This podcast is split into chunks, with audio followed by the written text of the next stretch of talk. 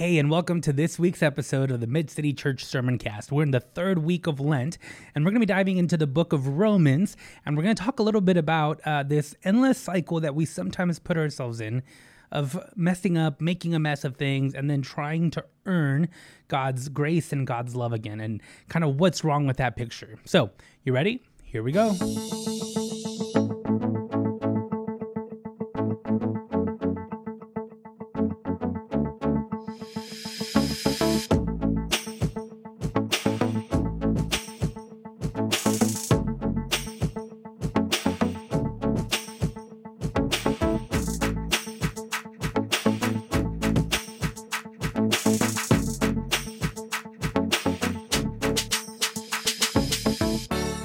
So, once upon a time, there came a day when I was convinced that there was nothing I could do to re earn my parents' love.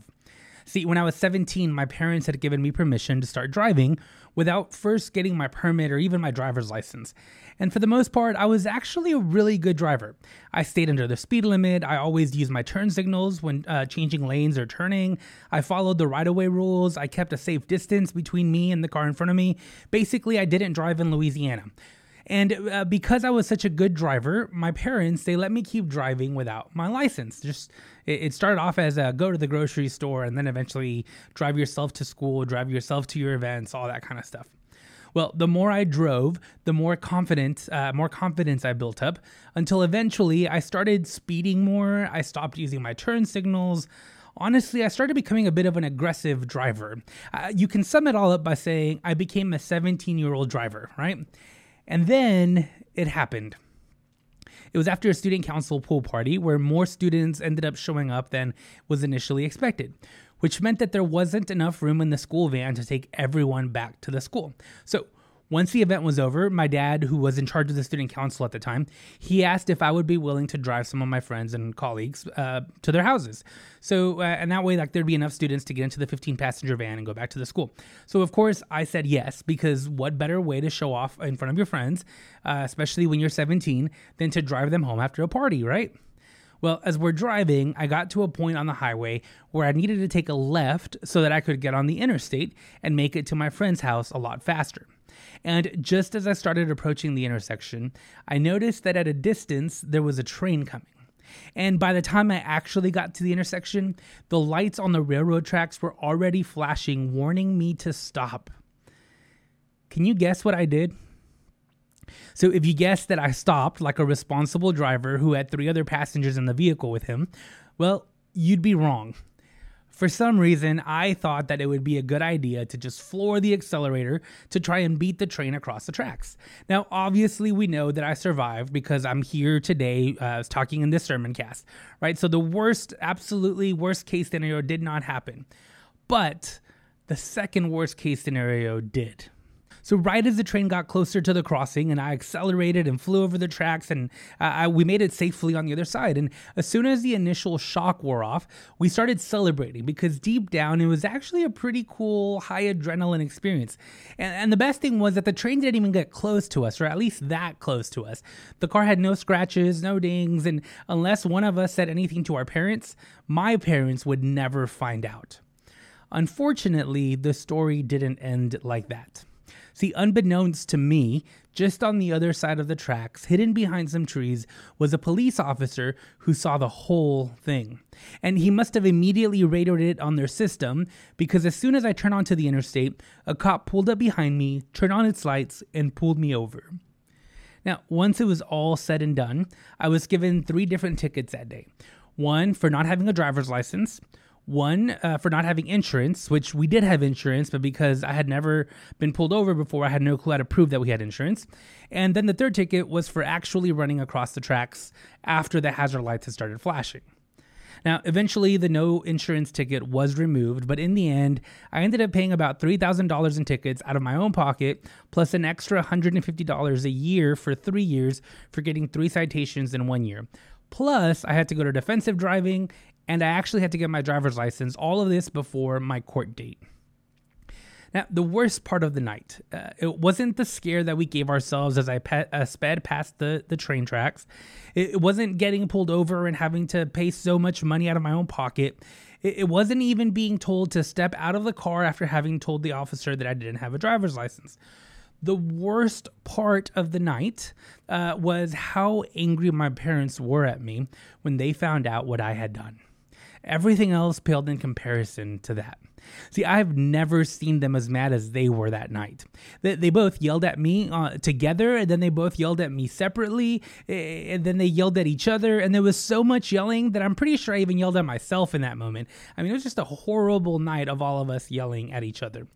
And that night, as I went to bed, I was convinced that this time I had finally done it, that I had messed up way too much, that this time there was no way my parents would ever forgive me.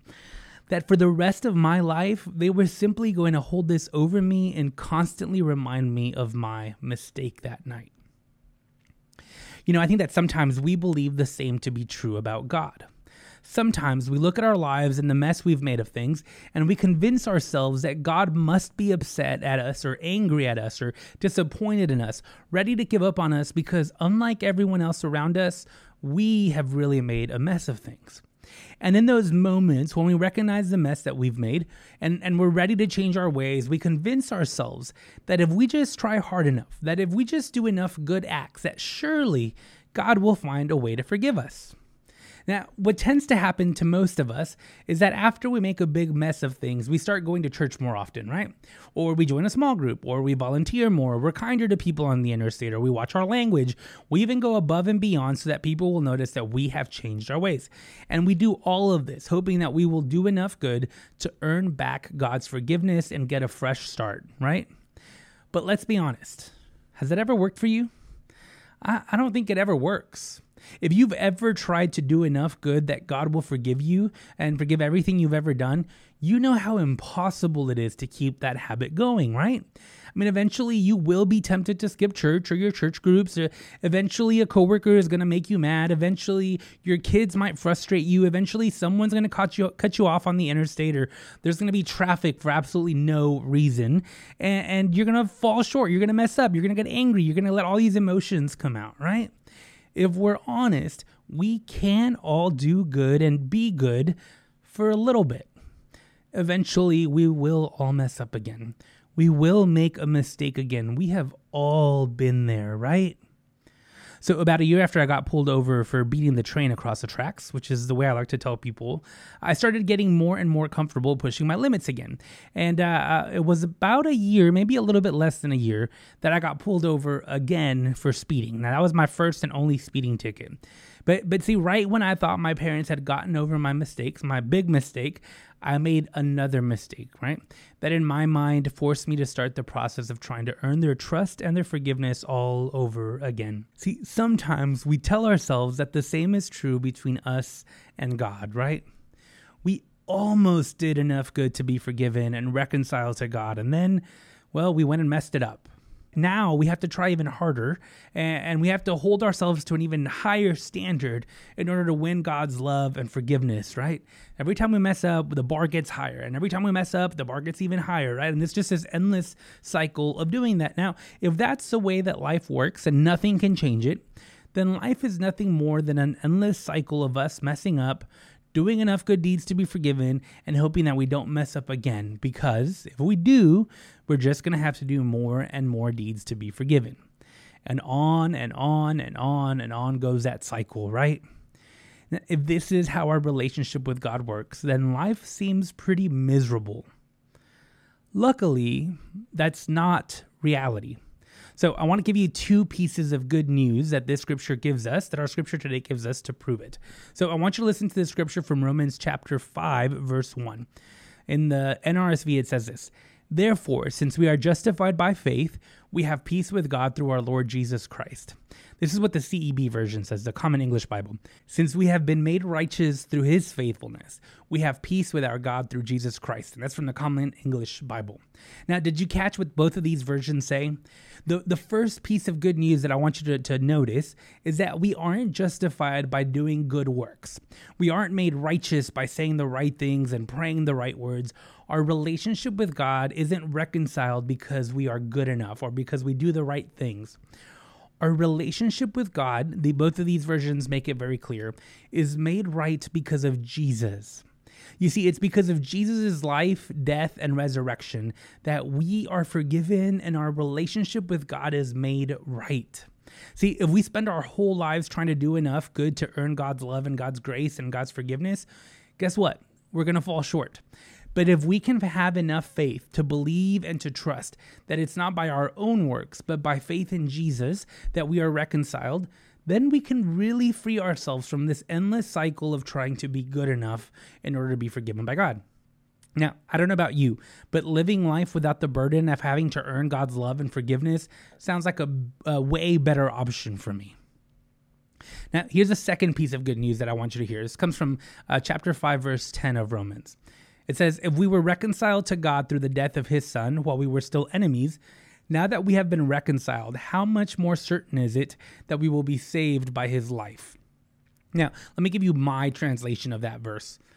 If while we were still sinners, God loved us enough to send his only son to die on a cross for us, imagine how much more God will do for us now that we have been justified and reconciled. Now, let that sink in. If even at your worst and darkest days, God loved you enough to send his only son to die on a cross for you, how much more will God do for you now that you have been reconciled? If God was willing to pay the price for your reconciliation, even after putting so much distance between you and God, imagine how much more God will do for you now. Now, hear me say this God loves you immensely more than you can even begin to imagine. God goes after you regardless of the cost. God wants you to experience abundant life free of shame or guilt or even regret. In fact, God loves you so much that God doesn't need you to be perfect before he can love you. God goes and pays the price, a price that you and I would never be able to pay on our own. And not only does He pay the price for us, not only does He make us right with Him again, He promises us a future in which sin will no longer have any power over us. And friends, I don't know about you, but I don't want to live life with the burden of having to earn God's love over and over and over and over again. I do, however, want to live knowing that God loves me so much, that God paid the price not just for today, but for eternity. And that is the good news worthy of our trust.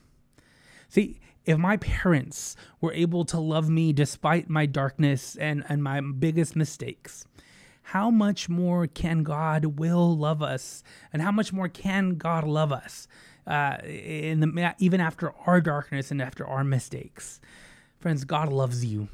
God doesn't want you to live with this burden. And my prayer this Lenten season is that you will come to believe these two truths and that they will give you abundant life now and forever. May it be so. Amen.